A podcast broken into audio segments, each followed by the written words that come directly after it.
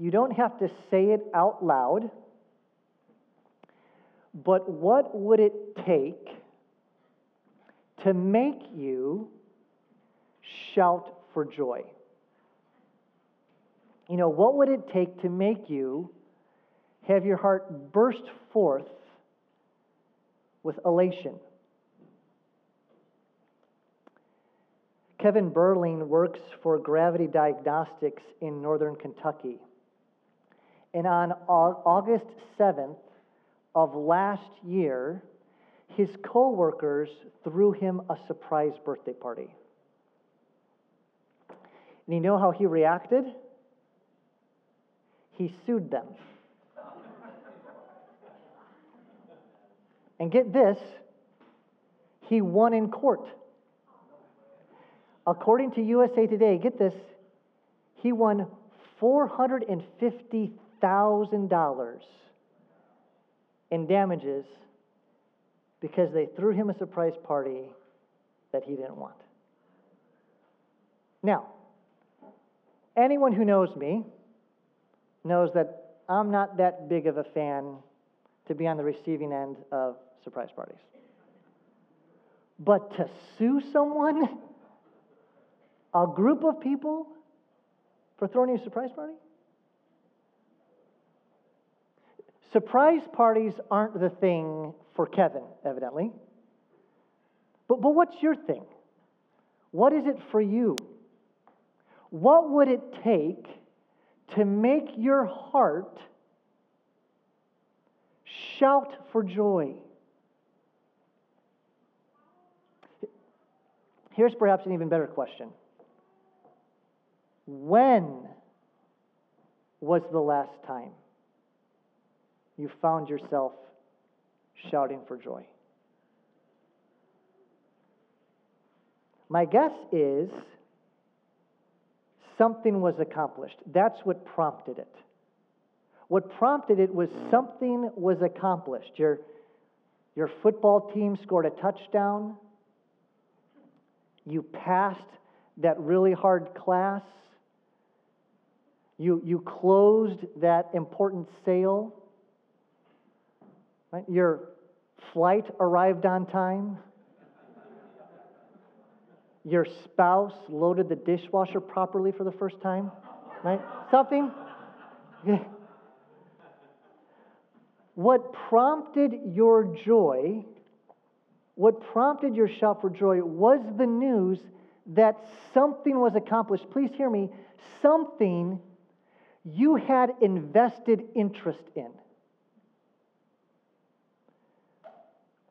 This morning, we're going to be studying Ephesians chapter 1, verses 11 through 14.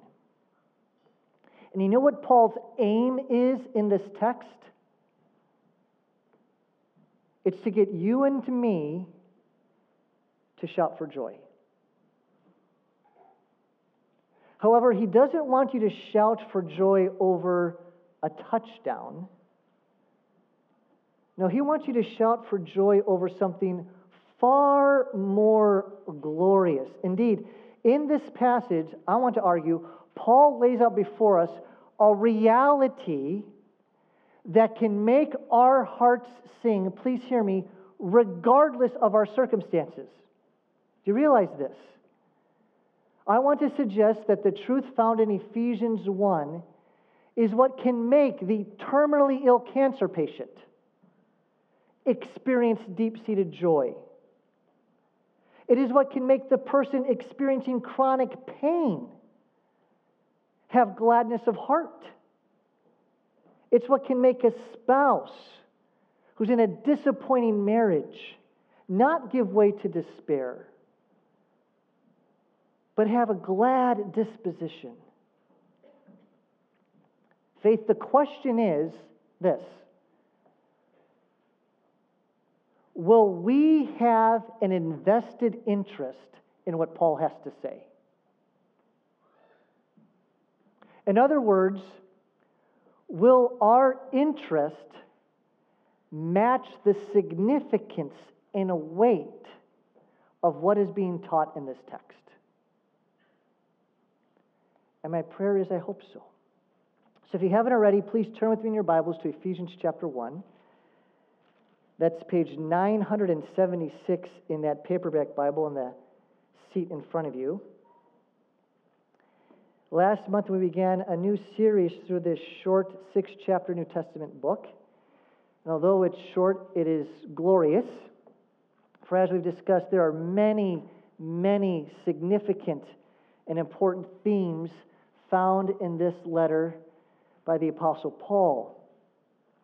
Yet, while there are many important themes that do run through this book, there is one central message that we've been suggesting that unites them all, and that is this, and that is God's glory displayed through the church. This, we've been arguing, is the main message of the book of Ephesians. God has chosen the location of the local church to display his glory. And this morning, we're going to be studying and focusing in on chapter 1, verses 11 through 14. As many commentators have pointed out, Ephesians chapter 1, verses 3 through 14, it's actually one long sentence in the original Greek. So, to get the full context of the text we're going to be focusing on, I'm going to start reading back in verse 3, okay? So, follow along in your copy of God's Word as I read Ephesians chapter 1, verses 3 through 14. The Apostle Paul writes this under the inspiration of the Holy Spirit. He says, Blessed be the God and Father of our Lord Jesus Christ, who has blessed us in Christ with every spiritual blessing in the heavenly places, even as he chose us in him before the foundation of the world, that we should be holy and blameless before Him. In love, He predestined us for adoption as sons through Jesus Christ according to the purpose of His will, to the praise of His glorious grace with which He has blessed us in the beloved. Now, let's just pause right here. This, in and of itself, is fantastic. This is glorious. God the Father has predestined us, those who are Christians, to be his sons and daughters. Amen? But you know what? It gets better. Uh, how many of you have ever paid to have a home inspection for a home you're considering buying? Have you ever done this? Okay, very good. As many of you know, the intent of a home inspection is to lift every rug to, to see if, if everything in the house works properly, right? Nothing is, is left unturned, right? You want to see if the bones of the building, the property are good or not. Well, imagine if for a moment you asked a guy to inspect a home and he inspects a home and he comes back to you and he says, Look, I know the home appears really, really nice on the outside. But I got to tell you, it's a disaster on the inside. He says, in the basement, there's mold deep in all the walls. He's like, when I check the pipes, almost all the pipes are either broken or have holes in them. And then he comes back and he says, and when I got to the bedrooms, there was a foul stench in all of the bedrooms. And he says to you, look, my encouragement to you don't buy this property, but this property needs to be condemned. Let me ask you would you, this is an easy question, by the way, okay? And you can respond. Would you buy that house? No, of course not. Of course not. Christian, like a home inspector, God knows everything about you. He knows what's broken. He knows the stench of your sin. Indeed, he sees the sin that is kept deep and hidden in your heart, which, like mold, flourishes in the darkness. In your natural condition, when God the Father looked upon you, he saw the rottenness of the home of your life. And truthfully, all of us in that moment, we should be condemned. But notice that's not what God has chosen to do. Look what we read next in verses 7 through 8. He says, In him we have what? Redemption through his blood, the forgiveness of our trespasses, according to the riches of his grace, which he lavished upon us. Praise the Lord. Amen. Listen, this is amazing. Despite knowing all our sin, despite knowing we should be condemned, you know what? God looks at our dilapidated life, rife with sin, he still chooses to buy. And he has bought us with the blood of his own Jesus, of his own son Jesus Christ. And listen to me, as we talked about last week, God the Father doesn't have buyer's remorse. This is what it means to be redeemed. Christian, God has bought you with the blood of his Son. Praise him. And look what he goes on to say after this. Verse 8, which he lavished upon us in all wisdom and insight, making known to us the mystery of his will, according to his purpose, which he set forth in Christ as a plan for the fullness of time to unite all things in him things in heaven and things on earth. And now here's the several verses we're going to be giving particular attention to this morning. In him, that's Christ, we have obtained an inheritance, having been predestined according to the purpose of him who works all things according to the counsel of his will, so that we who were the first to hope in Christ might be to the praise of his glory. Now, consider for a moment the significance of what Paul is saying here, especially the second line there of verse 12, where he says, God works all things according to the purpose of his will. You know what this means? It means there's not one moment in your life. There's not one moment in my life or anyone else's life that, in some sense, is not predestined by our God. He is working all things according to the purpose of His will. And most significantly, that includes your salvation, Christian, and that's Paul's point here. As we've seen repeatedly in this chapter, Paul is again driving home the point that Christians are saved because of God's will, not ours.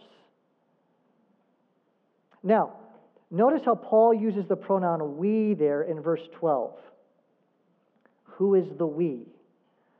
Well, this is a reference to Jewish believers. They were the ones who were the first to hope in Christ. But notice they're not the only ones, for look at what he says next there in verse 13. In him, you also, when you heard the word of truth, the gospel of your salvation, and believed in him, were sealed with the promised Holy Spirit. You know who this verse is describing? You. Me, all of us who are in Christ. You are the you also of verse 13. And as Paul makes clear in his discussion about inheritance, everything said in the previous verses concerning Jewish believers is true of you, Christian. For notice how Paul concludes this section. Look at what he says there in verse 14. The promised Holy Spirit, who is the guarantee of our inheritance until we acquire possession of it to the praise of his glory. And all God's people said, Amen, amen. This is God's good word.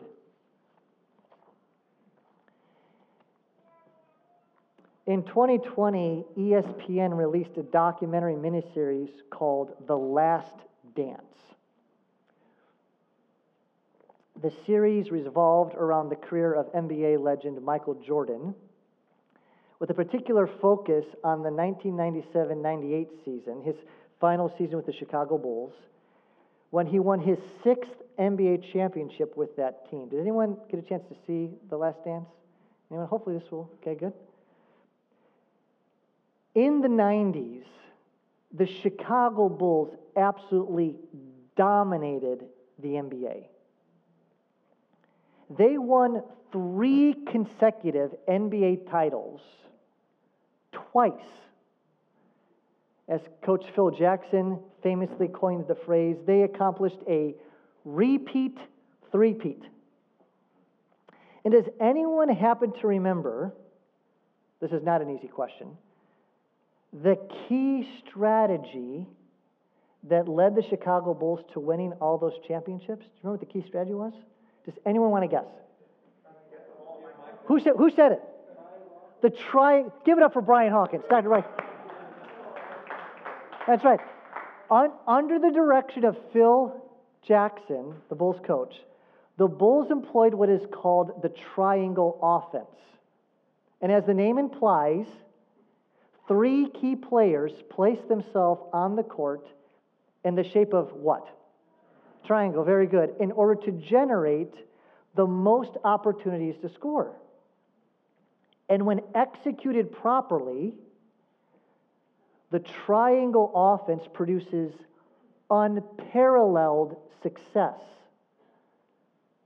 As sports journalist John Klosterman recently wrote, he said, The triangle offense has been pretty much irrefutably the single most dominant offensive attack in any major sport of the past 20 years. Consider for a moment what the Apostle Paul has been teaching about the saving work of our triune God. As Ephesians 1 3 through 14 makes clear, much like the triangle offense, God the Father, God the Son, and God the Holy Spirit all work together in perfect harmony. However, their objective isn't to win NBA championships. No, their objective is to save sinners. I mean, just look at what Paul has taught thus far. We could summarize the major sections of Ephesians in this way.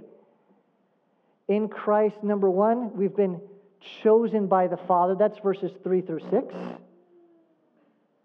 We've been redeemed by the Son. That's verses 7 through 10. And now here, we've been assured by the Spirit. This is the text we're looking at this morning. All members of the Trinity working together in harmony to bring about the purpose of God's will, and that is the salvation of His own.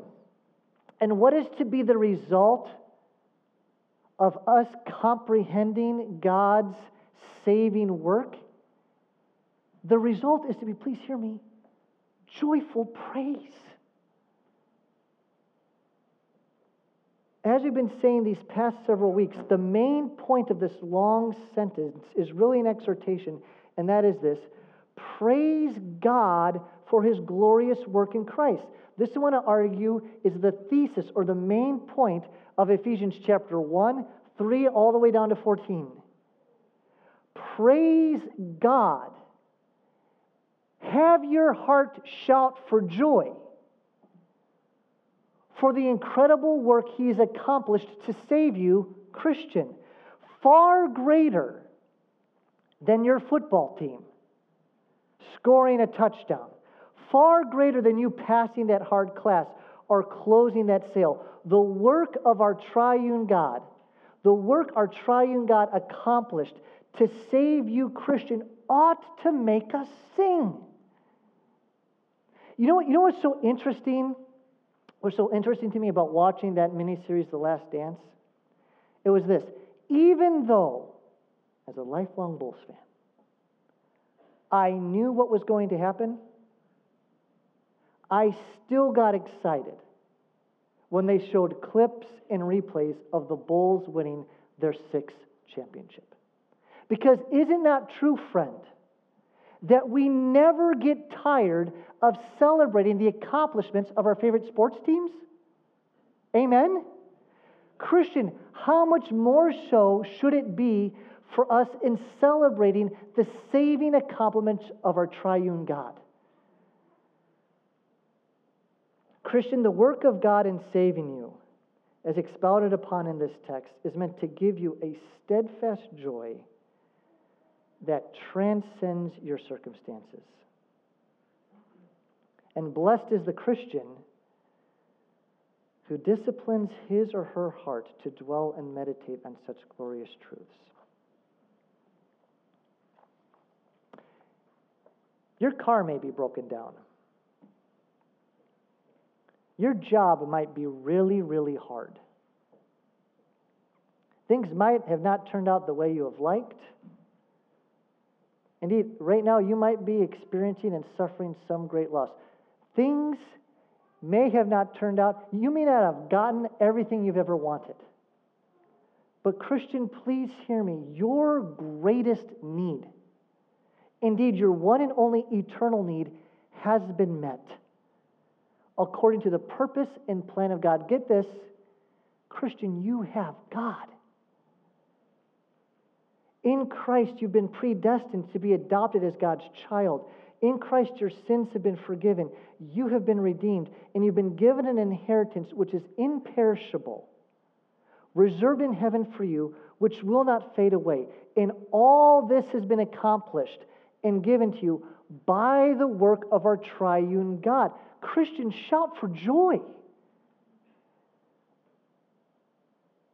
Indeed, discipline your heart to drink from this life sustaining truth each and every day. Yet sadly, many Christians, and I include myself in this, we can many times fail to do precisely that.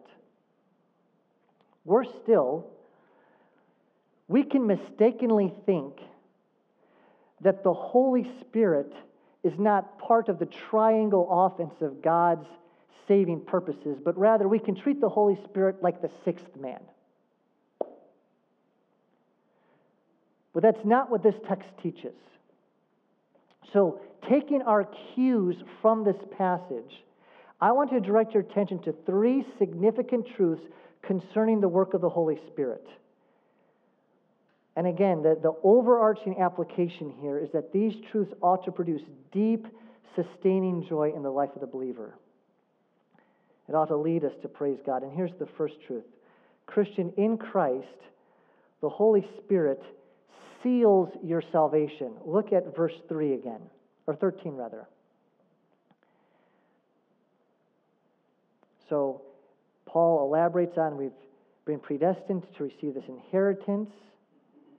And then notice what he says there in verse 13. In him you also, when you heard the word of truth, the gospel of your salvation, and believed in him, you were sealed with the promised Holy Spirit.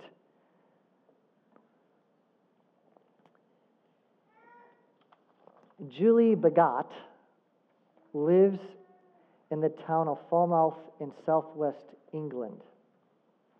And recently she, she had some DVDs she was going to give to, to a friend. So she got the DVDs. She put them in a small box to send, and then she just set it on her, on her table there overnight. Well, the next morning, in a rush, she quickly sealed the box with the DVDs, went to the post office, and dropped off the box in the mail. Eight days later, her package arrived to her friend's house. However, the first thing her friend noticed when she opened up the box wasn't several DVDs. No, you know what she noticed? Julie's pet Siamese cat, Cupcake. You see, Julie didn't spot her pet snoozing inside the parcel when she sealed it up. Nor did she find that package a little heavier than expected when dropping off in the mail. Yet, after eight days of traveling over 260 miles, Cupcake the cat, as well as several DVDs, safely made it to the other side of the country. Can you imagine? Now, think about that. My guess, and this is a guess, my guess, think of, think of the experience of the cat. Okay? My guess is that that eight day trip wasn't smooth sailing. Probably had its share of bumps and challenges. Yet, despite difficult traveling conditions, the cat made it safely. And you know why? Because the cat was sealed securely. Even if sealed unintentionally. Notice carefully what Paul teaches concerning the Holy Spirit and it's his work in our salvation. The text says, the moment we heard the gospel, the word of truth. by the way, I love how he describes the gospel as the word of truth. The moment we've heard it and believed it, we were sealed with the Holy Spirit. Not later at baptism, not later at some moment in life, but the moment you heard the gospel and you responded in faith and repentance, you were sealed with the Holy Spirit. That is, our salvation was secured. Indeed, as the immediate context suggests, when Paul, what Paul is saying here is the Holy Spirit protects and preserves the Christian until they receive and reach their inheritance, much like that cat made it safely to her destination. And aren't we thankful for this? Indeed, this should move us to praise God. Faith, please hear me. God just doesn't place us in the box of salvation and then leave the top open, unsealed, so we might slip out. No, we are sealed with the Spirit, ensuring we will make it to our destination. Consider the words of Jesus himself in John 10. Jesus says this My sheep hear my voice, and I know them, and they follow me. I give them eternal life, and they will never perish. And notice what he says, and no one will what? Snatch them out of my hand. My Father who has given them to me is greater than all, and no one is able to what? Snatch them out of the Father's hand. Do you see the imagery here, Christian? Christian, if you are in Christ, Jesus has got a grip on you, the Father's got a grip on you, and according to this text, the Spirit also has sealed you securely for the day you receive your final reward, the inheritance. As we sing, He will hold me fast. Amen? Christian, you are God's, and He will never let you go, all thanks to the work of the Spirit. But then, secondly, in Christ, the Holy Spirit fulfills God's promise. Look at how the Spirit is described there again in verse 13. He says, In him you also, when you heard the word of truth, the gospel of your salvation, and believed in him, were sealed with the promised Holy Spirit.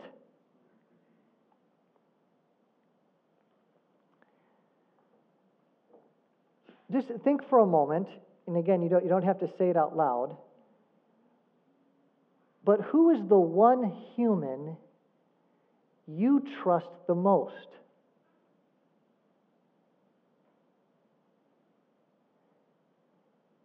And why is that one human the one you trust the most? My guess is that in some way they have proven themselves faithful to do what they say they're going to do, right? Their character has been tested and found true, and they've kept their word. Right? These, these are the types of people we trust, right? Notice how Paul describes the Holy Spirit in the verse I just read. He refers to him as the what? The promised Holy Spirit. Did you catch that? You know why Paul says that? Because the Holy Spirit's new covenant presence was foretold. Both the Old Testament prophets and Jesus himself told us of the day in which the Spirit would be sent. In the Old Testament, for example, we see this in Ezekiel 36 27 and Joel 2 28. Furthermore, does not Peter mention the promised Holy Spirit in Acts 2? Or think about what Jesus teaches in John 14 through 16. What good news it is that Jesus said that He has not left us as orphans, but has given us the Comforter, God the Holy Spirit. And faith, this is one of the many places in Scripture that testify that God is faithful to keep His promises. So, in addition to producing praise in our hearts, this also ought to deepen our trust in God. And as we discussed a moment ago, and this is my prayer as a church, man, that we would be found to entrust to the Lord the things we can't control and trust the Lord to do what He promises to do. Let us entrust to Him our greatest desires, knowing that He knows what's best for us more than what we think is best for us, be it children, a job, work, finances, having a permanent building. Let's entrust those over to Him and keep Him and believe and trust His promises as found in His Word. Then finally, in Christ, the Holy Spirit guarantees your inheritance. Look at verse 14. Who is the guarantee of our inheritance until we acquire possession of it to the praise of his glory. This again is, you can see there's almost a meter in verses 3 through 14. Praise, praise, praise his glory. On our, on our family's drive back home from South Florida here to Louisville, we, we found ourselves driving in the middle of nowhere in Georgia, and we were all super, super hungry, wanting to eat. So, being the leader, the man of the house, man of the home, of the, the van at that moment, it's like, okay, I need to nourish my family. So I went off and pulled into the only restaurant I could find, which was a McDonald's.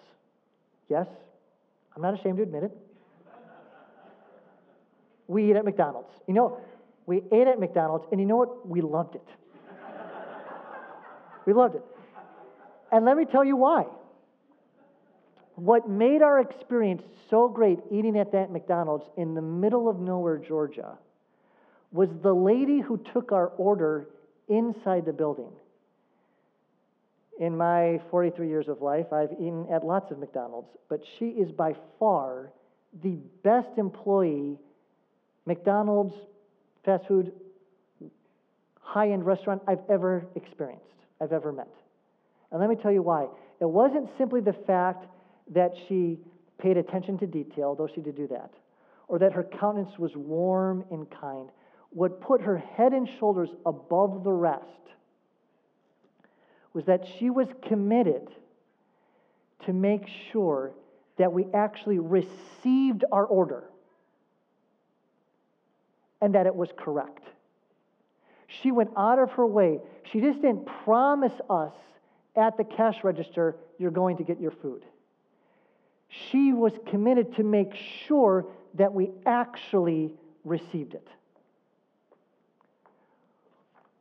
Faith, in a very similar way, the Spirit has been given to make sure we receive our inheritance. Notice what Paul says here about the Holy Spirit. God just doesn't promise us an inheritance. No, like that kind lady, the Holy Spirit, He is committed that we actually receive it. God is committed that we actually receive it, so He has given us His Spirit. The text says that the Holy Spirit is the guarantee of our inheritance. That word guarantee is used only three times in the New Testament, each by Paul, and each in reference to the Holy Spirit. In the ancient world, a guarantee functioned as a down payment given to someone providing a service with the expectation that full payment would be made after the service was performed. In giving us the Holy Spirit, God is not just promising us our final inheritance, but He's actually giving us a foretaste of it. And in the weeks to come, we're going to talk more about what that inheritance is. But for now, Paul wants us to see that our possession of the Holy Spirit is the down payment of our future inheritance. What kindness! Faith, I don't know when the last time you shouted for joy, when your heart was glad. But my prayer is that this passage will lead you in the joyful praise of our triune God. May the truth of this text cause our hearts to sing not only in the sunshine, but also in the rain and when the thunderclouds roll. Because we have something greater than this world can offer. We have God. Amen? Let's pray.